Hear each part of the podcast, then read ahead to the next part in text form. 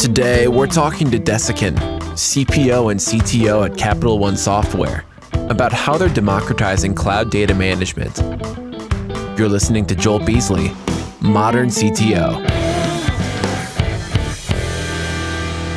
When I saw the opportunity come up to get to talk about what's going on over at Capital One and their technology, I said, Sign me up.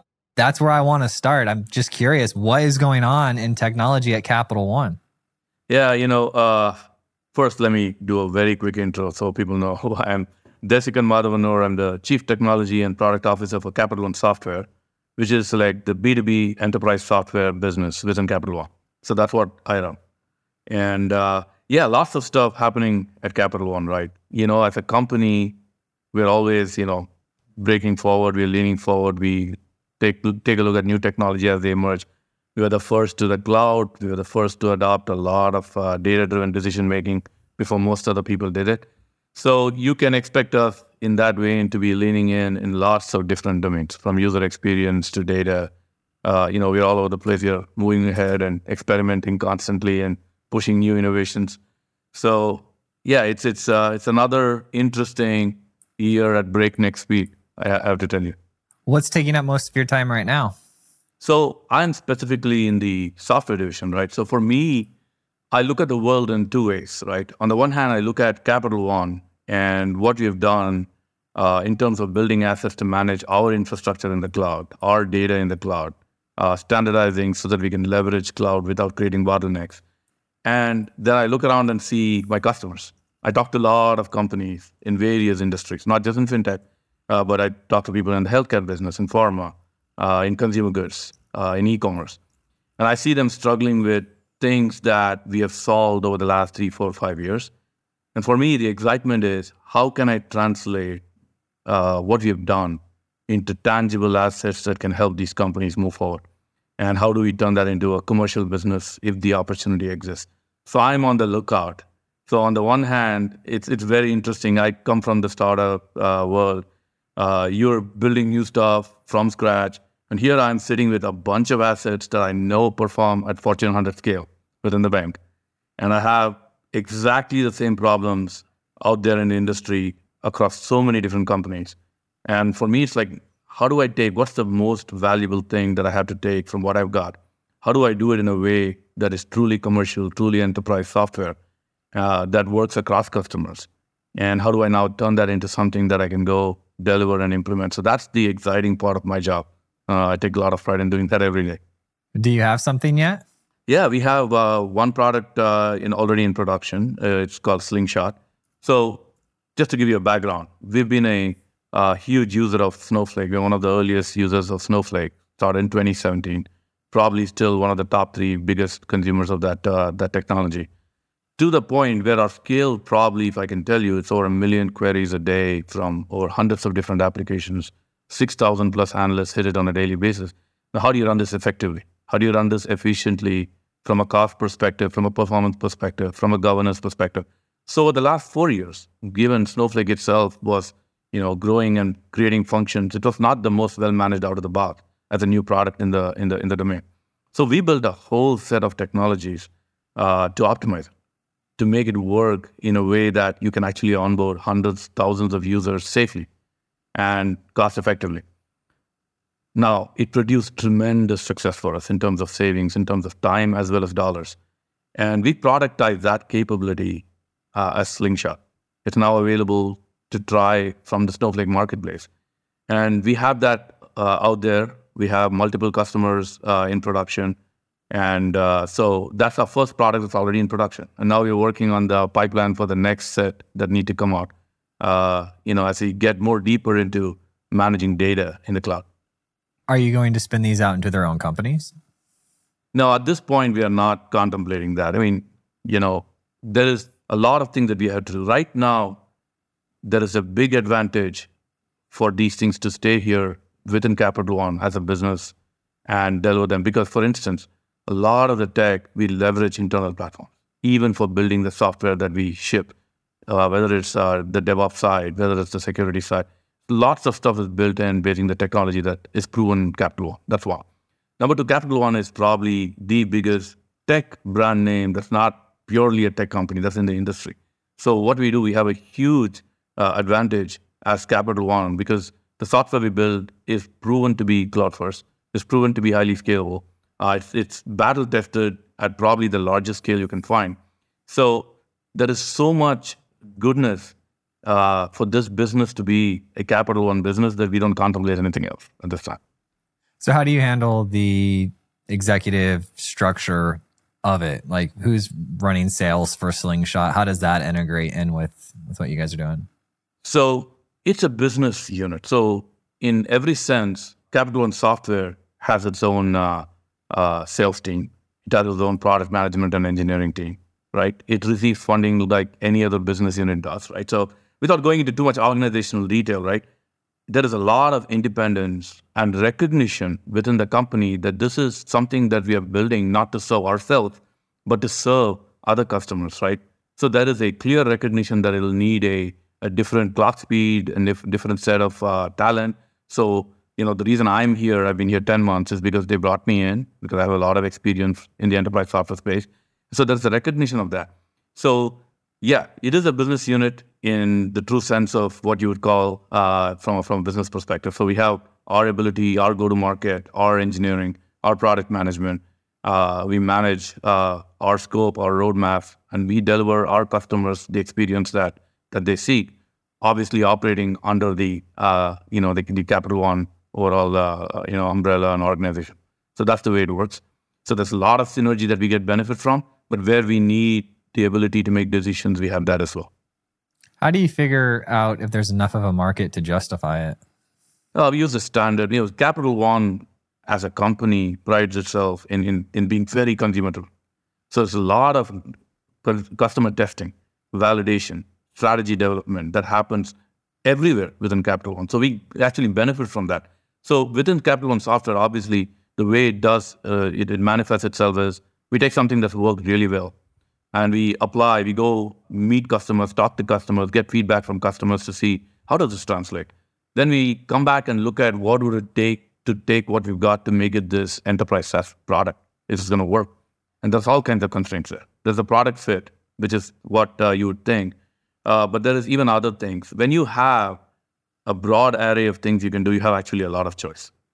So there is actually a process of prioritizing. Is this something I want to do right now? Is this a pressing problem now? Does this have wide market appeal? So we do a lot of that before we decide where we go. And then it goes through the normal software development process. We have alpha customers, we get feedback. We go through phase gate. It's almost like funding from a startup perspective. Do we fund this thing into a beta? And then it goes to beta. And do we fund this thing into production, to a launch? So that's the phase gates that we use, just like anybody outside. But this is we have the benefit of taking advantage of very well-developed software development life cycles that we have within Capital One across the board. So normal customer validation, normal product market sizing from a strategy perspective, that works in card, that works in insurance, works here as well. And how did you learn how to do all this? How did I learn how to do this? I've spent about 22 years in enterprise software. I've had, it's an interesting journey. Like I started, and my first big win was part of a startup called Edo Open, and this is before the hyperscalers were real. So I had to handle the cloud stacks, in the private cloud world. And so I cut my teeth there. It was solving how to optimize supply chain networks now that we have the internet and we can actually connect suppliers and customers together. So up until that time, you optimize factories, you optimize warehouses independently. Right, you never could take advantage of the fact that there is data that's changing in the demand that should impact supply, because these were not connected. They were sitting in different silos. With the internet, we were able to connect these things. So this software optimized the network. That was the first thing we did, led to an IPO, successful IPO on NASDAQ in 2011. So there, I was able to understand the use case and how technology and changes in technology make things possible, right? And how do you put that together? And obviously, a lot of engineering around what makes a good, manageable cloud stack, right? We had big customers, so I did that. Then in my next journey, I went to a unit, part of Computer Associates, now Broadcom, that focused on cloud management, because the experience of doing the use case translated into how does the technology help more broadly. So I did that, and that was a good experience. Then I went back into the industry with a company called Blue Yonder most recently. And there, that company, we moved it to the cloud. And beyond that, it is the advent of AI ML, of big data and crunching. So here I was using modern technology around demand forecasting and other areas, predictions, to solve supply chain problems, right? Again, back in the industry. And as I finished that, we had a great exit. We got acquired a year and a half ago by Panasonic. So that was a great exit. When we finished that, I was like, okay, now there is massive opportunity to take this data infrastructures that we worked on and make them more broadly available. So there is a pattern here of use case driving, innovation in tech, and then democratizing that tech. Then new use cases driving more tech. And now for me, as I look here at Capital One, the reason I'm here is it's an unbelievable opportunity to democratize data management in the cloud, which is going to be the biggest problem. Cloud solved a lot of problems in the space. It's created, or several problems that we thought we solved a long time ago have reemerged. And data management, doing that right, is going to be absolutely critical. I think I'm super excited to be here. And this Slingshot is a first example of just cost optimization, right? It's just one part of that, performance optimization. There's so much more to do. What's the problem that we thought we solved, but it's reemerged? I can give you a few, right? Let me tell you. The first time we had massive opportunity to use data to make decisions, like I told you before, was when the internet came about and all of a sudden you could connect silos. And now you could optimize networks rather than silos, nodes, right? That was great. That led to problems of integration, problems of non-standardization, problems of data quality. And the way we solved it at that time was locking it in with RDBMS, right? With Oracles and DB2s, standardize the schema, put a central IT team in place. Basically, we created central procedures, teams, and policies that mandated that everything be standardized. And that way we got around it for a little while. Now, with cloud, it's changed, right? The cloud stack is very different. Here, you have, if you think about it, that paradigm doesn't work anymore because you have to federate. First of all, relational databases as a technology doesn't scale to the volumes you're talking about. So that's an architectural problem. But if you put that aside, if you just look at the management problem, every team within enterprises have the flexibility to go leverage technology that is custom built for that particular use case. If you have a fast streaming use case, you can get streaming databases. If you have a large data crunching, predictions, forecasting, you can get the best big data stacks, right? So now what's happened is flexibility and freedom is what's coming in as a way to solve in the cloud.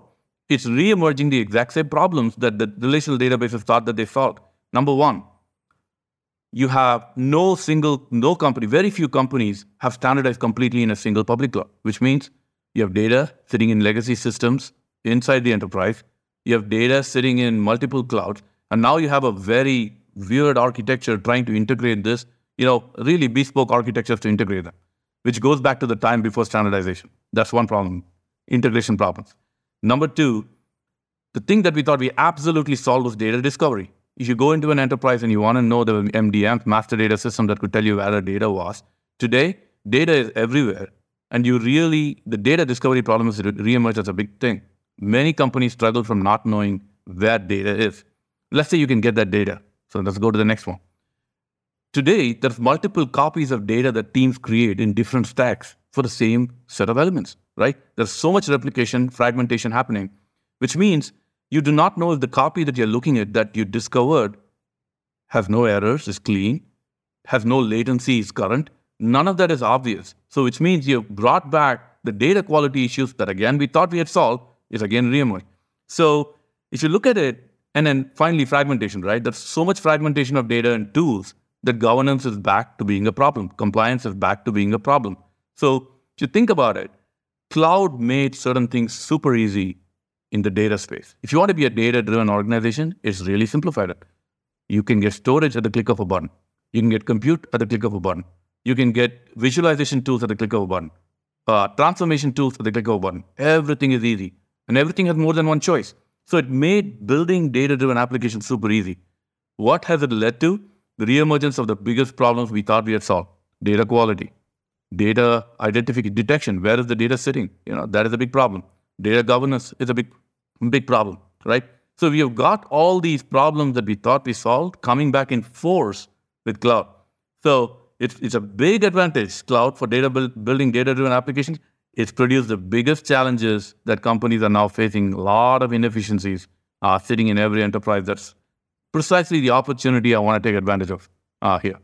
Does Slingshot address all of these or just a couple of them? No, Slingshot is very focused, right? Slingshot looks at one thing. It looks at the fact that in this process, when you onboard several users and several applications into a Snowflake ecosystem, now with that flexibility and freedom you've given to the teams, we have tremendous inefficiencies. We have warehouses that are not sized correctly. We have queries that come from applications that are not written well. So all of a sudden, this federation of responsibility in a Snowflake ecosystem means you have serious cost overages, you have governance challenges. What Slingshot does is solve that problem. It goes in and optimizes both the warehouses and the infrastructure itself that you're running through schedules. How often do you need a large warehouse? Can you turn this into a small warehouse and you don't need the large warehouse? Can you actually put it in a mode where it's not costing much, right? And then you have serious SLAs. You have performance requirements. Can we actually right-size it and go hit the performance SLAs when we have to? So all of that is on the infrastructure side. And then on the workload side, queries, the applications that bring in. Why are you doing full table scans? What are you doing that you should actually be doing in memory that you're not doing correctly?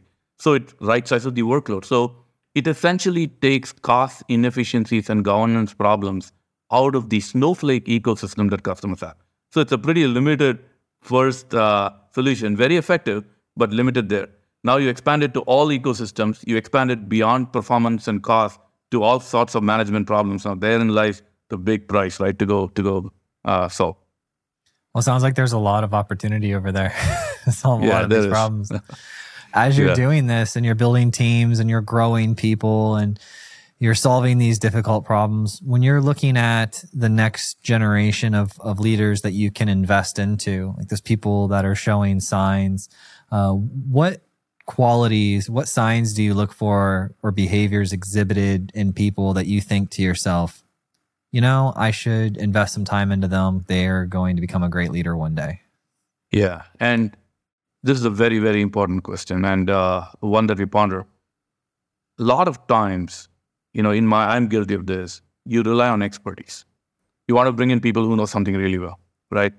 The thing that we have been taught as a collective group, and I have learned this lesson multiple times, the average life cycle of a tool, a system in today's data-driven world is measured in 10, 12, 18 months, perhaps 3, 4 years before it gets replaced by the next thing, right? That is how quickly the thing switches.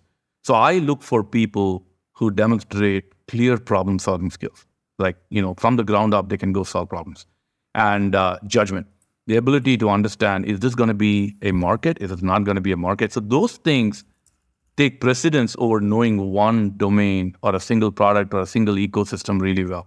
And just in the last 10 to 12 months, I've done 2 pivots, right? I move around like this seems like a more important idea. And if I don't have the ability of leaders to quickly catch on, make those judgment calls, turn and then start working, it becomes problematic. So, obviously we bring in people who have strong skills in specific areas, like whether it's coding skills or whether it's automation skills. Those are all very important. The true leaders that we look at and say, these people are going to really make a difference are ones that exhibit the ability to have quick judgments and the ability to pivot quickly and not have a big learning curve. So that's what we look for continuously. How easy is this for this person to go from problem A to problem B and be effective right away? That is something that we look for. And I think that ability is going to create the next set of leaders, because there's not going to be one. We're not going to have an Oracle generation where an entire generation works on one tool and goes into retirement.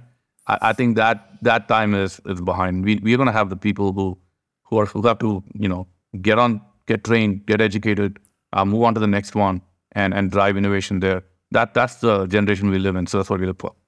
Yeah, I've noticed that it used to be a lot like that with the Oracle, and then people almost shifted that to stacks. Like, I know this stack. I know these set of tools together. I'm like, well, what's the next abstraction? That's exactly it. Yeah. And, these abstractions themselves are changing, right? And then depending on the use case, they're changing very, very, very fast. So I'm with you on that, man. I mean, this is evolving in front of our eyes. I think especially in the future where a lot of the work that we do today, which is specialized, become commoditized. Judgment, decision-making, understanding the user experience, translating that into product need. Now that is going to become the primary skill because pretty much everything else is going to get commoditized. So, yeah. Say that one more time so everybody can take that in. What's the primary skill?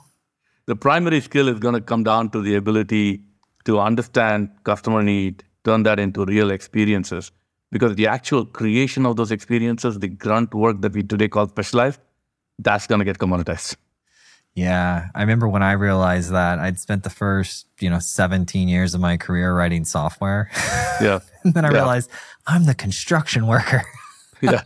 And I was like, it's important, absolutely necessary, but like writing the code all day, you're just laying the infrastructure, you're laying the groundwork of what is the thing that's valuable and its completed state of bringing value to the market. And so I just climbed up the stack. I was like, all right, if I really like this discipline, but I like more helping people with problems. Yeah. And if I can apply all of my knowledge of this discipline to helping people with problems, then it's like what you're doing. It's exactly nice pairing. That's we're doing two sides of the same coin. That's exactly what I'm here trying to do as well, which is problems that are solved in certain places. How do they translate well into emerging problems that are coming out there, and how do we pivot and solve those problems? And that is going to be the name of the game here.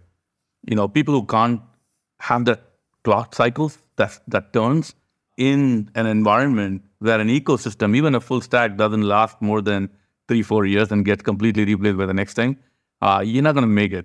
So that becomes very, very important. That ability to pivot, the judgment and understanding customer need, market fit, turning that into real experiences, that's going to be the next big thing. Tell me about the pivots that you made on Slingshot. Well, there are a few things that we did, right? For instance, let me tell you, usually you're very customer-driven. So you go after the first set of customers. What do they need? That's the journey that we take when we have new products coming on. Yeah, exactly, right? You got to get new products. You got to come in. You got to get people to start paying. So Slingshot attacks the problem of optimization. Now, optimization is a very loosely used term. It means different things to different people, right? For some people, optimization is, let me operate at the lowest possible cost, right? So we went and did this. But the more you climb to mission-critical problems that are being run by Snowflake now, optimization is not just that. For some people, in fact, cost doesn't even factor. Optimization is, how can I optimally deploy capacity to meet all my SLAs? So I meet all my customer needs. So there, it's a very performance-driven journey. And in most cases, what we realize is a trade-off. So the big pivot that we have done is not only to add performance-based optimization as a primary requirement, just as important as cost-based, but then realizing the trade-off is not really a pure deterministic decision. You have to have what-if scenarios. You got to tell people, if you added more capacity, you could meet these SLAs. Is that more important? So there is now a scenario planning capability. So these are all things just within the optimization model within one ecosystem you learn in a matter of 6 months. You go from, hey, I'm going to help you reduce the cost to, oh, no, I'm going to help you optimize the performance to, well, I'm going to give you the tools so you can make the right decisions, and then we'll learn from it. And then next time you come in, we'll tell you what's the most likely solution that you should go after. So this is a learning process. I wouldn't call them massive pivots, but these are areas where what we learn has gone in and fundamentally changed how we build certain aspects of our software, right? So, a couple of quick examples. Yeah. I mean, it's like, what you mean to tell me spending time with your customer makes a better product? Right? Yeah. No, yeah. I love it, though. I'm learning a lot here, too. Absolutely. Yeah, I mean, customers, most of the times that I've made decisions in my life, not just here, and I look back and said, I should have done this differently. There was a customer feedback that I overlooked. So, that is... So, we take this very, very seriously. We have a real process, even in our early stages. We are very driven by having good processes. And one of those processes is, how do we deal with customers? How do we get feedback? How do we incorporate that feedback? And how do we pivot quickly based on that? So we do this in a clock cycle that you'd be surprised that we can actually do this.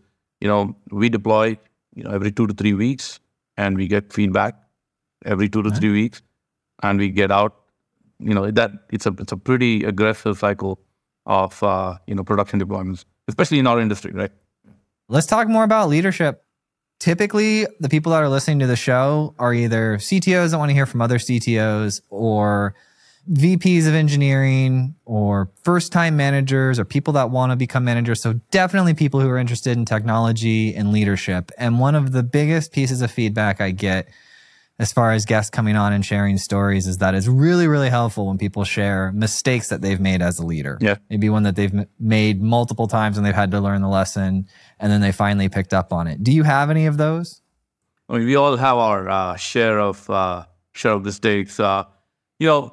The two things I'll tell you. The first one is the quicker you can learn from them, and then the stronger the surround team around you, the easier it is to deal with mistakes and learn from them. So I've been fortunate throughout my career to identify the mistakes pretty quickly, as well as have a group of people around me that are pretty straightforward and come to me and tell me, hey, look, this is going sideways, right? So, for instance, in my very first company that went public, right, about halfway down our path, AWS was beginning to become mainstream, right? So I had a true choice. Do I switch over to the public cloud, or do I continue with my private cloud journey, right? At that time, and in fact, it was proven for the next 3-4 years when AWS went through certain cycles and there were certain challenges in managing that stack and their uptime and everything, availability, that my initial decision to go stick with the public cloud with all the instrumentation I had hand-built in the private cloud would be the right way to go. And I was pretty certain about it. When we went IPO, I told people, look, it happened because we had control over our infrastructure. But looking back, right, as a company that is still there, I think that probably put a lot of pressure later in that public cloud journey. So today, I look at those decisions with a lot more care, a lot more long-term view in mind, right? Even here in Capital One, when I look at what visualization tool am I using, or what stack choice am I making in terms of, my rollback access controls, and I look at those things, I look at not what I know for sure in the next 2 years maybe, but I look more in terms of optionality in the long term. That's a lesson that I learned that, you cannot optimize. I mean, the deficit that you build, which becomes debt over time, when you make those decisions, which you think at the time are right, get to become a problem. And a lot of people say, hey, the quick learners, the right way that's worked for me is surrounding myself with people who are smart and who are not afraid to pull me up and say, have you thought through this, right? So that's a big lesson. So I surround myself with people, I hire people, I work for people that do that all the time, that question me, that make sure that I have the right motivations in mind. And even if it's suboptimal, at least we all know where the suboptimality is, so we can go back and fix it.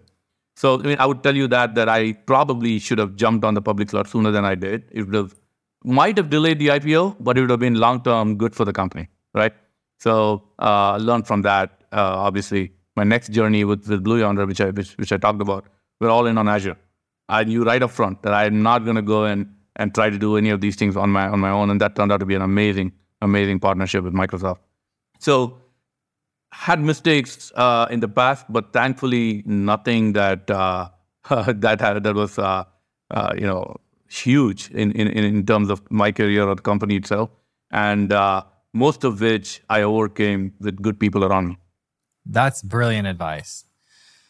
Let's wrap up a little bit here. Is there anything else going on at Capital One that you want to get out there to the world, or do you want to tell people, are you guys hiring? Are you looking for people for your team?